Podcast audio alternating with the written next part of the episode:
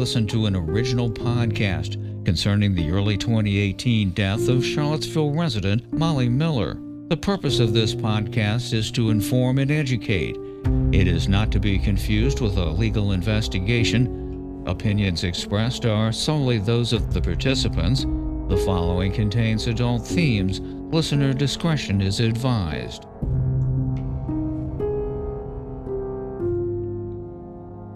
This time on Missing Molly, Edward's story.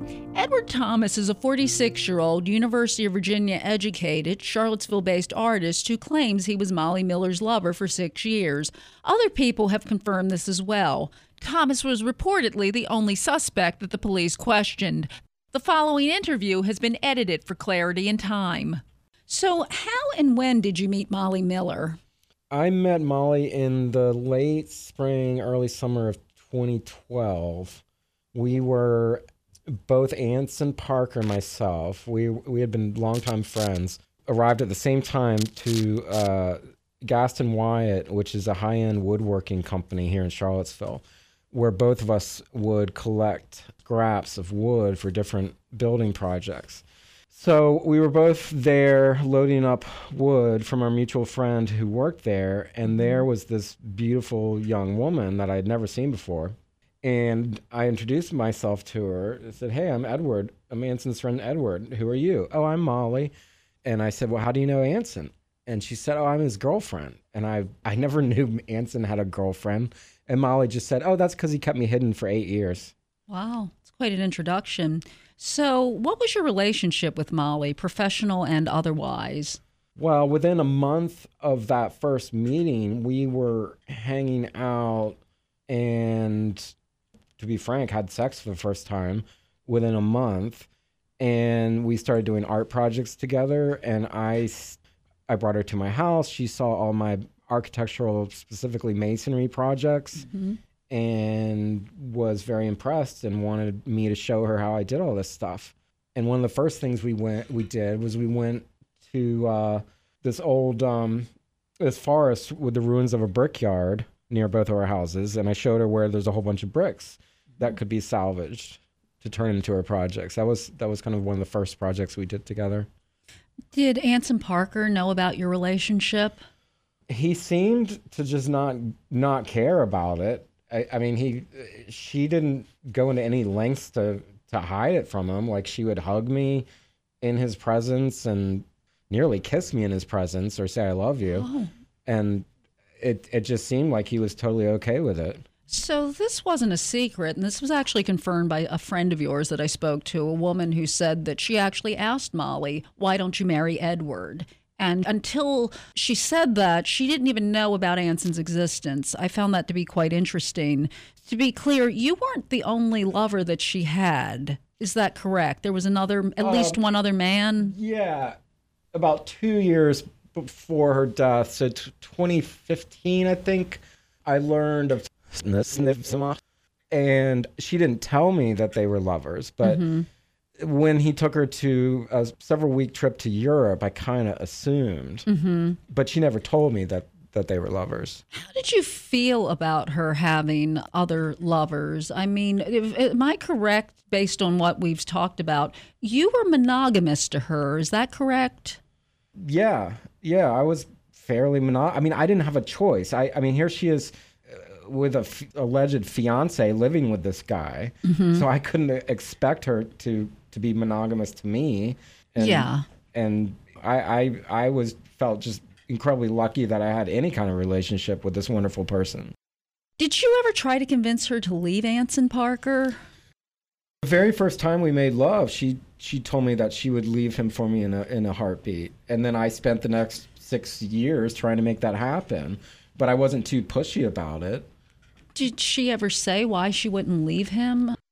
No. And let's talk about some of the things that you and Molly did together. So she was a model for your paintings. Yeah, she would she would model for some paintings and then also we would just sketch together, sketch each other for fun. Mm-hmm. She would go out painting with me, mm-hmm. and she rapidly caught on to oil painting, which is the bare bare minimum of instruction for me. Kind of kind of like with the masonry, you know. Mm-hmm. I I told I showed her how to lay a couple bricks and how to mix mortar, and then she was off and running.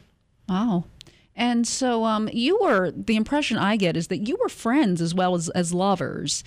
Very much so. I mean, more friends than, than lovers. The the sex was incidental almost. Approximately how many times were you guys Maybe- intimate maybe in the four or five times period in six, years? Yeah. Wow. Um. No, we were we were best best best friends. I have one more question. Uh, given the nature of your relationship, did Mm-hmm. you ever provide her with money? I did. Approximately how much? At the time of her death, she owed me seven hundred dollars. I, I would either loan or sometimes she would pay them back, and sometimes I would just forgive them. But she would come over to my house for loans, saying she needed the money for her kratom or for a doctor's appointment. The- Her kratom, I knew how much it cost. It was around two hundred and eighty dollars. Which when when I heard that you know her her card had been used for three hundred dollars approximately when she was missing, I instantly I was like, oh that that sounds like her kratom So her kratom alone was $280 a month, approximately. Yes. approximately. And is it true that you even bought her a truck? No, I didn't buy her the truck, but I paid for all the maintenance on the truck. Oh, Either either myself or her her other boyfriend.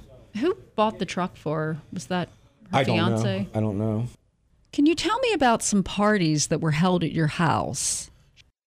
approximately two and a half years before her death, I was introduced by a friend to a particular older gentleman who saw my house, specifically my my wine cellar. It's underground. I built it five or six, seven, eight years ago, and it's a stone vaulted room. And when this gentleman saw it, he said, "Hey, you know, I'm into um, the BDSM scene, and this would be the perfect BDSM room."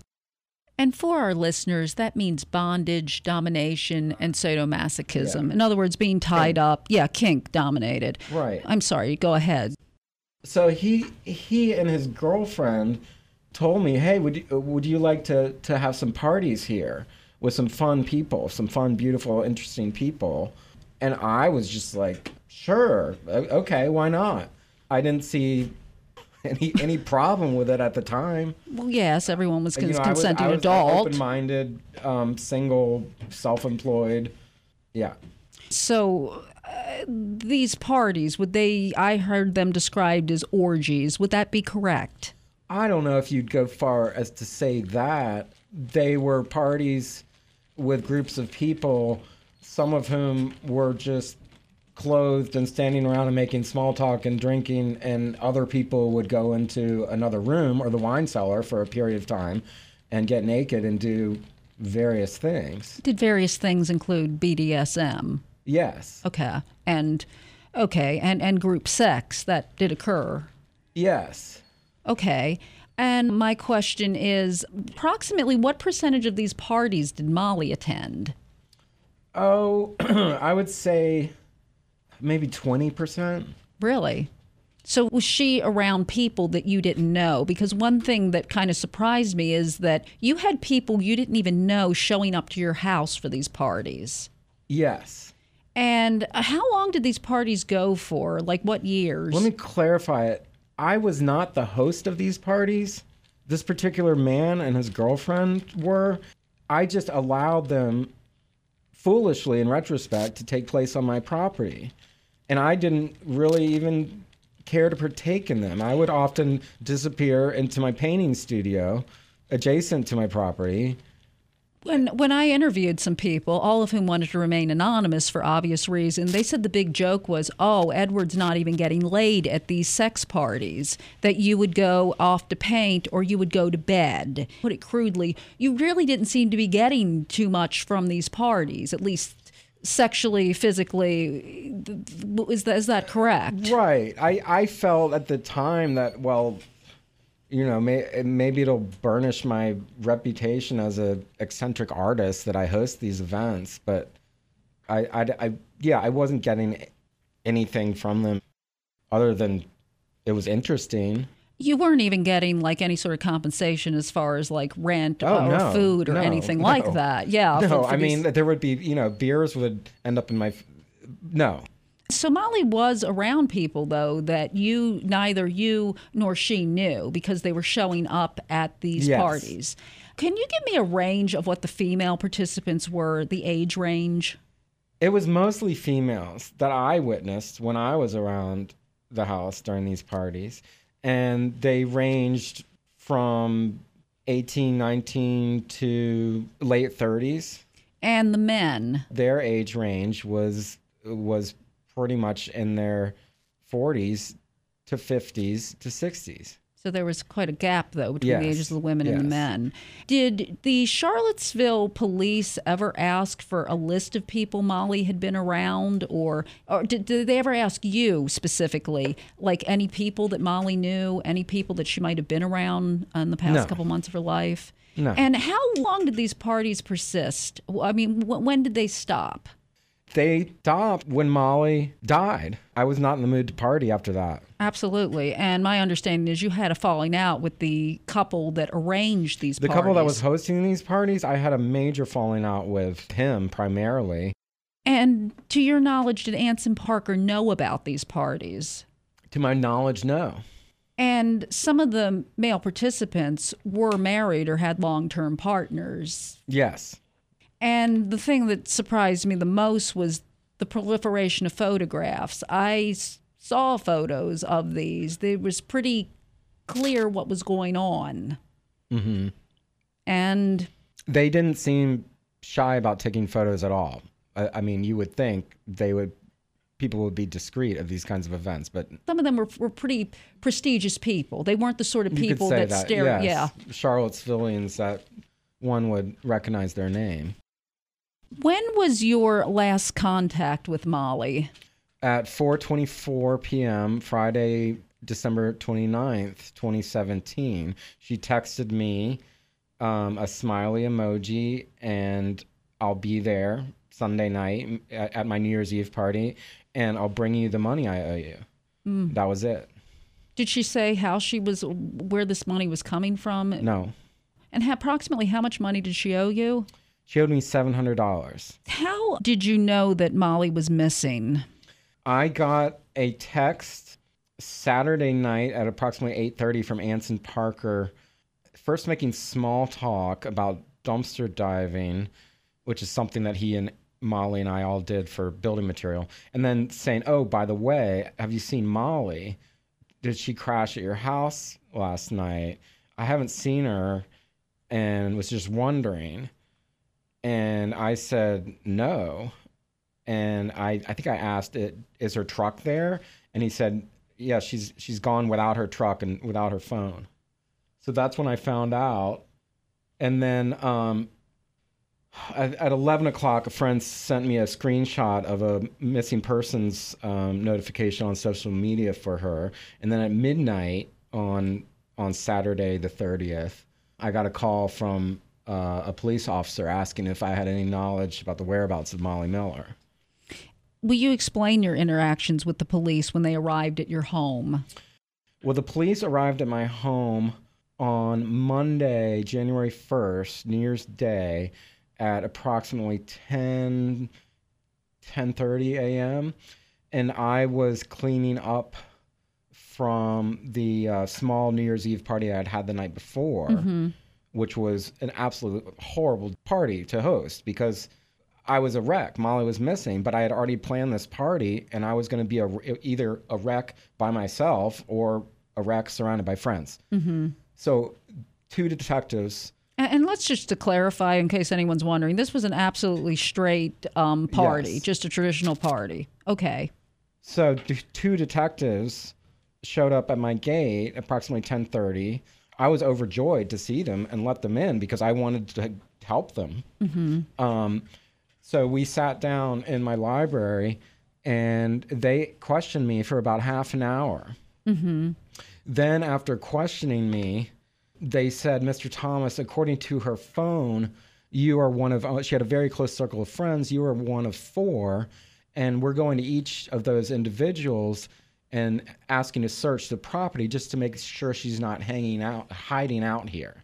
So I was a bit taken back, but I, I said, sure. I searched my property because I, I was thinking if I denied it, it would take, it would waste time for them to go get a search warrant. Mm-hmm. And I had nothing to hide. Mm-hmm. So they searched my property. I have a three story house mm-hmm. every every floor mm-hmm. top uh, top to bottom every closet spaces smaller than closets like chests blanket mm-hmm. chests. Wow. they were looking for a body. Wow. or pieces of a body. Wow. Um, then they searched my uh, adjacent uh, empty lot and my my little art studio on that. And then just as they were about to leave they said mr thomas we'd like to take your phone down to the station to make sure everything you said checks out and again, I was very taken aback, but I I, I was like, sure, okay. I surrendered my phone to them. Again, thinking if I didn't, they would waste time trying to get a search warrant. So that was my interaction with the police then. Just getting back to that, Molly was in contact with more than four people. I just doing the math. She she wasn't. Eh, she said, according to her phone records, she had a very close circle of friends, basically four. Hmm. And I, I, they never explained who the other three were. Uh, you know, if they if they searched any of these other houses, I, I've come to gather that they didn't. And again, they never asked you, did Molly interact with any other people, or, or, or, or can you name some people she interacted with? No. And and you expressed to me that they knew that you two were lovers. I told them right away. Oh that we were lovers mm-hmm. right away. Mm-hmm. And because um, I figured they would know that if they if they searched her phone, they would see our texting. True, and uh, also, were you visited by Anson Parker's co-worker at UVA? Yes, Sunday, December thirty first, New Year's Eve, that morning at approximately eleven o'clock, a man appeared in the most bizarre fashion on my property. My house sits on top of a cliff, about 25 foot high concrete cliff. Mm-hmm. And at the top is a very narrow, like 12 inch ledge, and then a, a, a chain link fence, and then my property. So I came out into my kitchen and saw a man shouting at me through through the, the glass door, mm-hmm.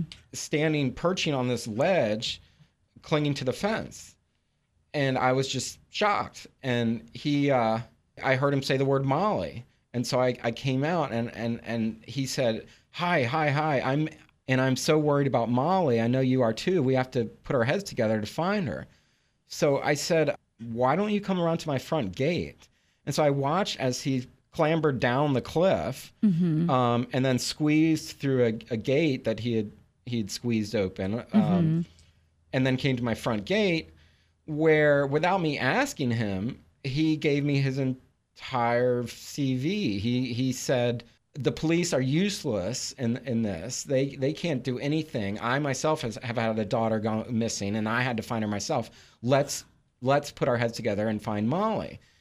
And then he said, let's walk the railroad tracks between your house and her house, because because we know she often walk those and look for physical evidence. So I I was just okay. So it's a, it's about 15 degrees mm-hmm. freezing. Mm-hmm. And so we we walk the tracks with my dog and while we're walking he says, "So what do you think happened?" And I said, "Well, based on on the missing persons report where it says her after she left her house half an hour later at 9 p.m. on Friday, Anson's bank card was used for $300 at Harris Teeter, I said, well, I know that Molly every, every month went to Harris Teeter to get either a money order or cash and then walked across the street at, at Barracks Road to take it to FedEx to pick up her, her monthly Kratom package, which was about 287. dollars mm-hmm. So I told this guy, I think what happened was someone picked her up at her house mm-hmm. and drove her to get the money order and then FedEx. Mm-hmm. And she was going to sell him half of the kratom in order to afford her own, mm-hmm. and that something went bad. Mm-hmm. So he said, Oh, that's a great idea. Have you told the police that? I said, No. He said, Call the police. I called the police and, and told them that, and they said, Thank you very much. Then we're, we're on the tracks and we're at a junction of two major rail lines where mm-hmm. there's there's a scrubland, which in the summer is a homeless encampment. And I point that out, and he says, "Oh, that's great." Um, and he goes over to to the edge of this uh, this barrier made out of pallets and, and brush, and and cups his his hands around his mouth and, and and shouts, "Hello, gentlemen! Hello, is anyone there? We're trying to find a missing woman." And at that point, I was like, "This is ludicrous. It's it's 15 degrees. There there is no one. It, it's obviously abandoned." So then he says, I got an idea. Let's go back to your house. I'm going to drive to FedEx at Barracks Road and see if she was there Friday night to pick up this package. And I said, Great. And less than 20 minutes later, he texts me saying he's at FedEx and they told him that Molly picked up her package Friday night alone without her dog. So I, w- I was just very suspicious of the whole the whole thing. It, to me, it, it seemed like a wild goose chase that he took me on. So you didn't feel like that you were actually looking for Molly. You were I felt like I, I was on a wild goose chase being it, it just seemed absurd. But at the time I was in shock and I was willing to take order and do anything. And this guy impressed me with his credentials. um who do you know who named you as a suspect in Molly's disappearance? No, all I know is that w- within 20 minutes of the police being there, and qu- I got the feeling that I was definitely a suspect, especially once they started searching my property. Was Anson Parker getting back to the relationship? Did you view him as a rival in your eyes? We started out as friends like 20 years ago. And then once I started my relationship with, with Molly, he became more of a friend of me. Mm-hmm. And I did see him as a, as a rival. Okay, another uncomfortable question. Does he currently have a protective order against you and does anyone else? He does, and Molly's mother and stepfather do. And this man does as well. This is the part that was very surprising to me. You said you deliberately set out to get restraining orders against you. I set out to do that for two reasons. There, the whole case and the story had been basically silenced, mm-hmm. and I wanted to keep this, the the case in the news. Mm-hmm. So I figured if I could get a restraining order, protective order against me, that would that would be cause for another story in, mm-hmm. in the media. The other reason is because I figured restraining orders are reciprocal protective orders. So I would send creepy text messages and emails to the three people. I would do things like take surveillance photos of Anson and Molly's house and then send them to him. Uh, did you worry though about that damaging your credibility? I mean, I, I, I knew it, it would, but I didn't. I mean, I was at my wits' end for a strat for something that would get this story back in the news.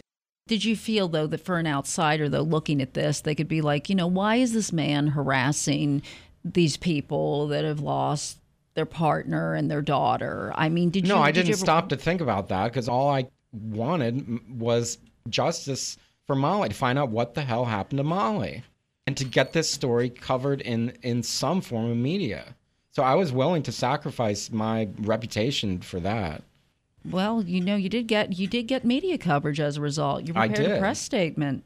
Do you think that Molly killed herself? Absolutely not. Is part of that because there was no suicide note? There was no suicide note. There was no suicidal ideation leading up to it. She was the happiest she'd ever been. She had plans that weekend with me, my party. Um, the method in which she allegedly killed herself is basically impossible after lots and lots of research into that. I, I, also, as, as a personal, my father committed suicide.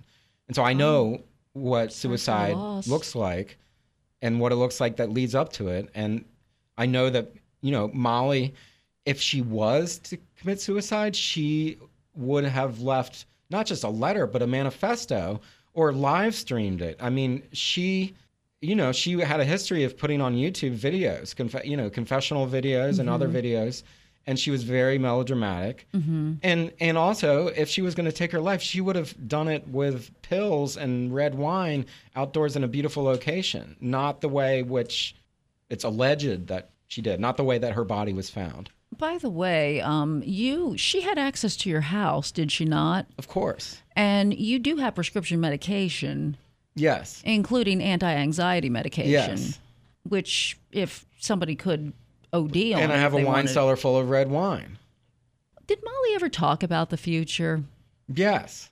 She was really excited to to continue her, her masonry projects around her house. Uh, The last project I remember that she did before she died was a big paved star in her back garden. After her death, her aunts showed me pictures that Molly's mother had posted on Facebook of Molly's induction into this thing called the Order of the Eastern Star. But I found it was a, a subgroup of, of Freemasonry for, for Freemasons women. And looking at the photos, found that she had been in, inducted in the embodiment of Adah, slain by her father in the Old Testament. And she was inducted by her master mason, her stepfather. Then her aunts found that Molly had named her nascent masonry business Eastern Star Masonry.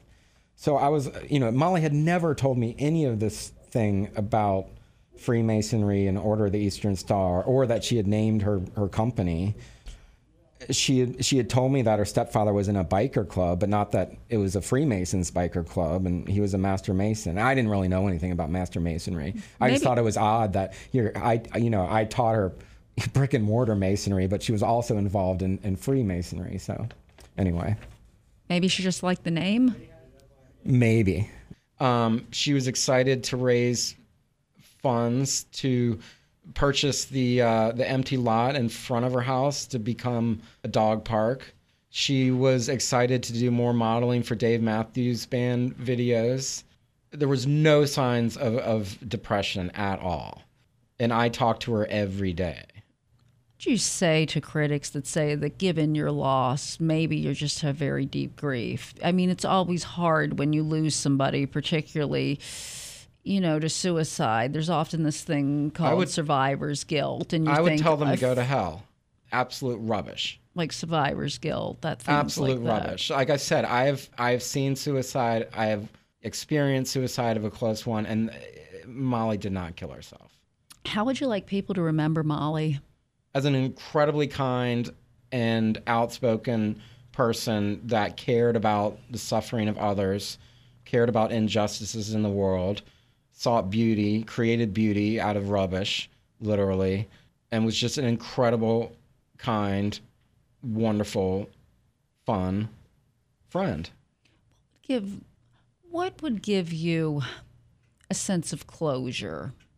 to know how Molly Miller died, the circumstances around her death, because I don't believe, and I'm not alone, in that it was a suicide. And I, I, I, I would like the police to explain why they conducted the investigation, the search, and then the the investigation after she was found, in the in the way that they did. Because to me and many others, it was absolutely, completely inept. Did you have any other contact with the police officers after Molly's death? Yes. Detective Oberholzer, after they searched my house and took my phone, left his personal business card telling me to contact him if I found out anything. At one point in the first week, Detective Oberholzer told me that the mother was impeding the investigation by publicly declaring suicide. Did he go into specifics about that? No, he didn't. Okay. When I found out through a local reporter that Molly had been found hung, I called Detective Oberholzer and asked him if the implement of hanging had been examined by a forensic knot, as in K N O T expert, which I knew was standard in most investigations of hangings to determine if the victim tied it or someone else. Oberholzer acted like he did not know what I was talking about. When I explained, he said, Oh, that would be the uh, job of the ME. At one point, he uh, texted me to ask if I knew of any foul play because they couldn't find any. And I was shocked. I was like, You're asking me to foul play? And Um, by that point, you had been cleared, right, as a suspect? I assume if uh, yeah, I I assume. I don't But- know. Although although it kind of set me back because I was worried they were like fishing me, like at, you know. So I consulted my lawyer before I uh, answered that. And what was the lawyer's advice? I forget. I think he just said, "Do you ha- no? Do you have any proof of foul play?" But I, I was I, after that. I was under the impression I was not a suspect anymore. and finally, he told me to stop contacting him with tips and leads, saying every time you contact me, it it takes me back to that the horror of discovering her body because I knew her, and it was just really traumatic for me, and I was kind of shocked at that. Did he ever clarify how he knew her? No, both he and Detective Declan Hickey said they knew her. They said that to me, and they said that to her aunts and I, I wished I had asked how they knew her because she didn't have a police record, just a couple of minor traffic violations. That's correct. I did a background Yeah. report, and that's all I found. The, she the had only no the only felonies. possibility I could think of was when I when I looked at Detective Oberholzer's LinkedIn profile. I saw that previous to working with the police, he had worked at the um, UVA health system, specializing in IT. So I was like, well, maybe he was coworkers with Molly's fiance, because Molly's fiance often brought his coworkers the two blocks from the hospital to to their house after work to hang out, and they would meet Molly. Who knows? But anyway, he said, We will probably never know what went on in that house that night. And one day in the future, we can swap theories over beers. I mean, here I w- went from a suspect to having a beer summit. Do you think it's fair to say that Molly, that there were parts of her life that were very much a secret to the people that were closest to her, including her family, including you? Yes, she led she led multiple lives. It it seems like in retrospect, there were things I I she would disappear for long stretches with no explanation, mm-hmm. and then when she resurfaced, oh my my phone battery died. Mm-hmm. Things like that that just it, it didn't make sense. But I didn't want to I didn't want to push it. Her life was compartmentalized very mm-hmm. much. Yes. Anything you would like to clear up about yourself? I mean, I had heard about your parties. That was not even part of my lifestyle. I heard you were into S&M. And again, I don't care what consenting adults do. If that's your cup of tea, great. But I walked away with a very different impression of you. If you don't mind me asking, are you yourself into BDSM? No, I'm not. I'm I'm eccentric, yes. I'm not crazy. I'm I'm not debauched. I'm you know, I stay to myself. I'm pretty antisocial. My whole life revolves around making art. You do create this illusion of this bohemian artist, but you actually come from an upper middle class background. You're you're educated. You have a degree in architecture from UVA, and most Right. surprisingly, you were even a frat boy at UVA. I, I was. and for- and you're a UVA legacy, aren't you? yes. Oh. So, I mean, again, I, I was really surprised to learn that because, you know, I, again, this whole idea about perceptions of people. And I mean, when I first met you, I, I don't mean this to sound offensive.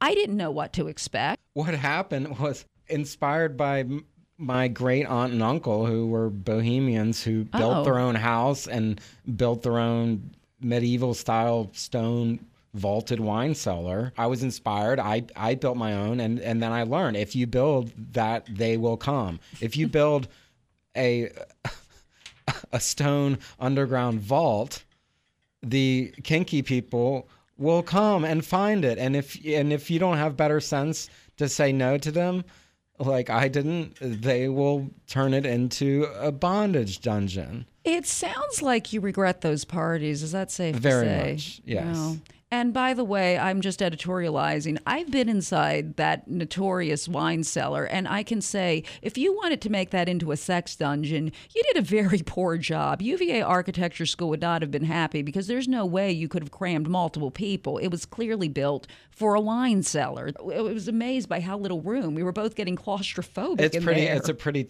claustrophobic space and that floor is not very it's comfortable. not, it's nine way. by nine feet Yeah. and about eight feet high I Yeah. guess my question is I mean, d- does it bother you, perhaps, getting back to a serious subject, that perhaps these preconceived notions about you oh, Edward Thomas is this guy with a dungeon in his house. Edward Thomas is the guy who's into tying people up. Does it, does it bo- Edward Thomas is the guy with restraining orders against you. Does it make you upset that perhaps you were dismissed as being some sort of head case? I mean, because rightly or wrongly, people believe what they hear. They think, oh, well people haven't heard. That's the problem with this this case thus far. No one's heard any facts. All it is is rumors.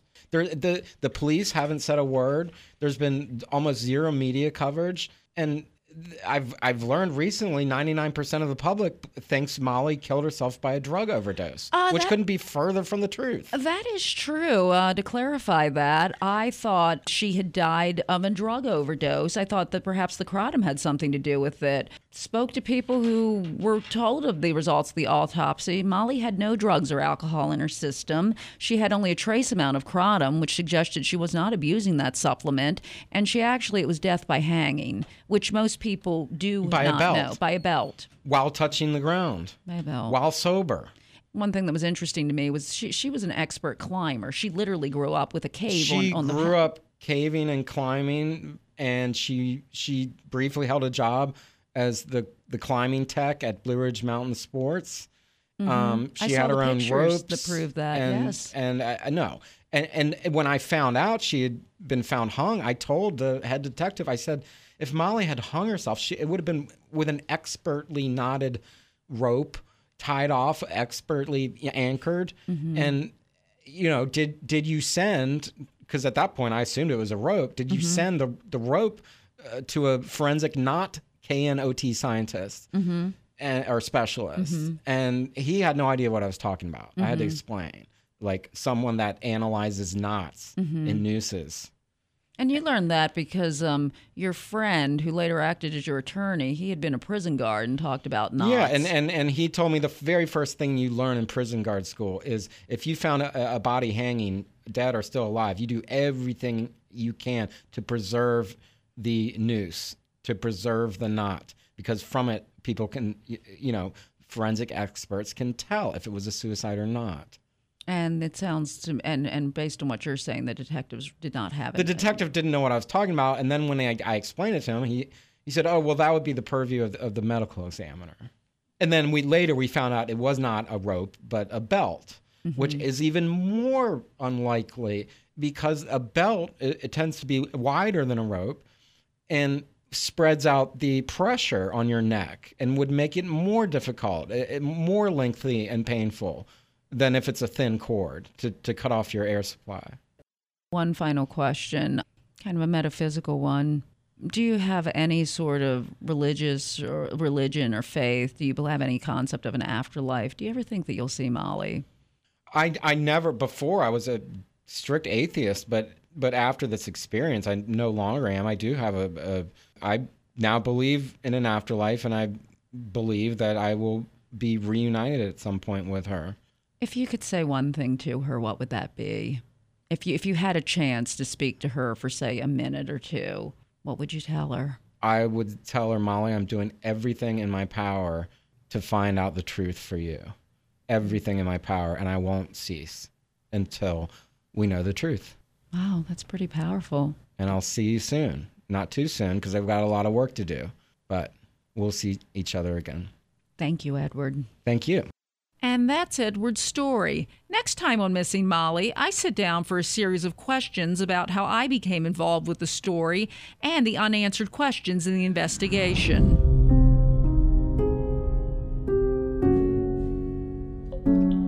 Thank you for listening to Missing Molly, an original podcast concerning the early 2018 death of Charlottesville resident Molly Miller.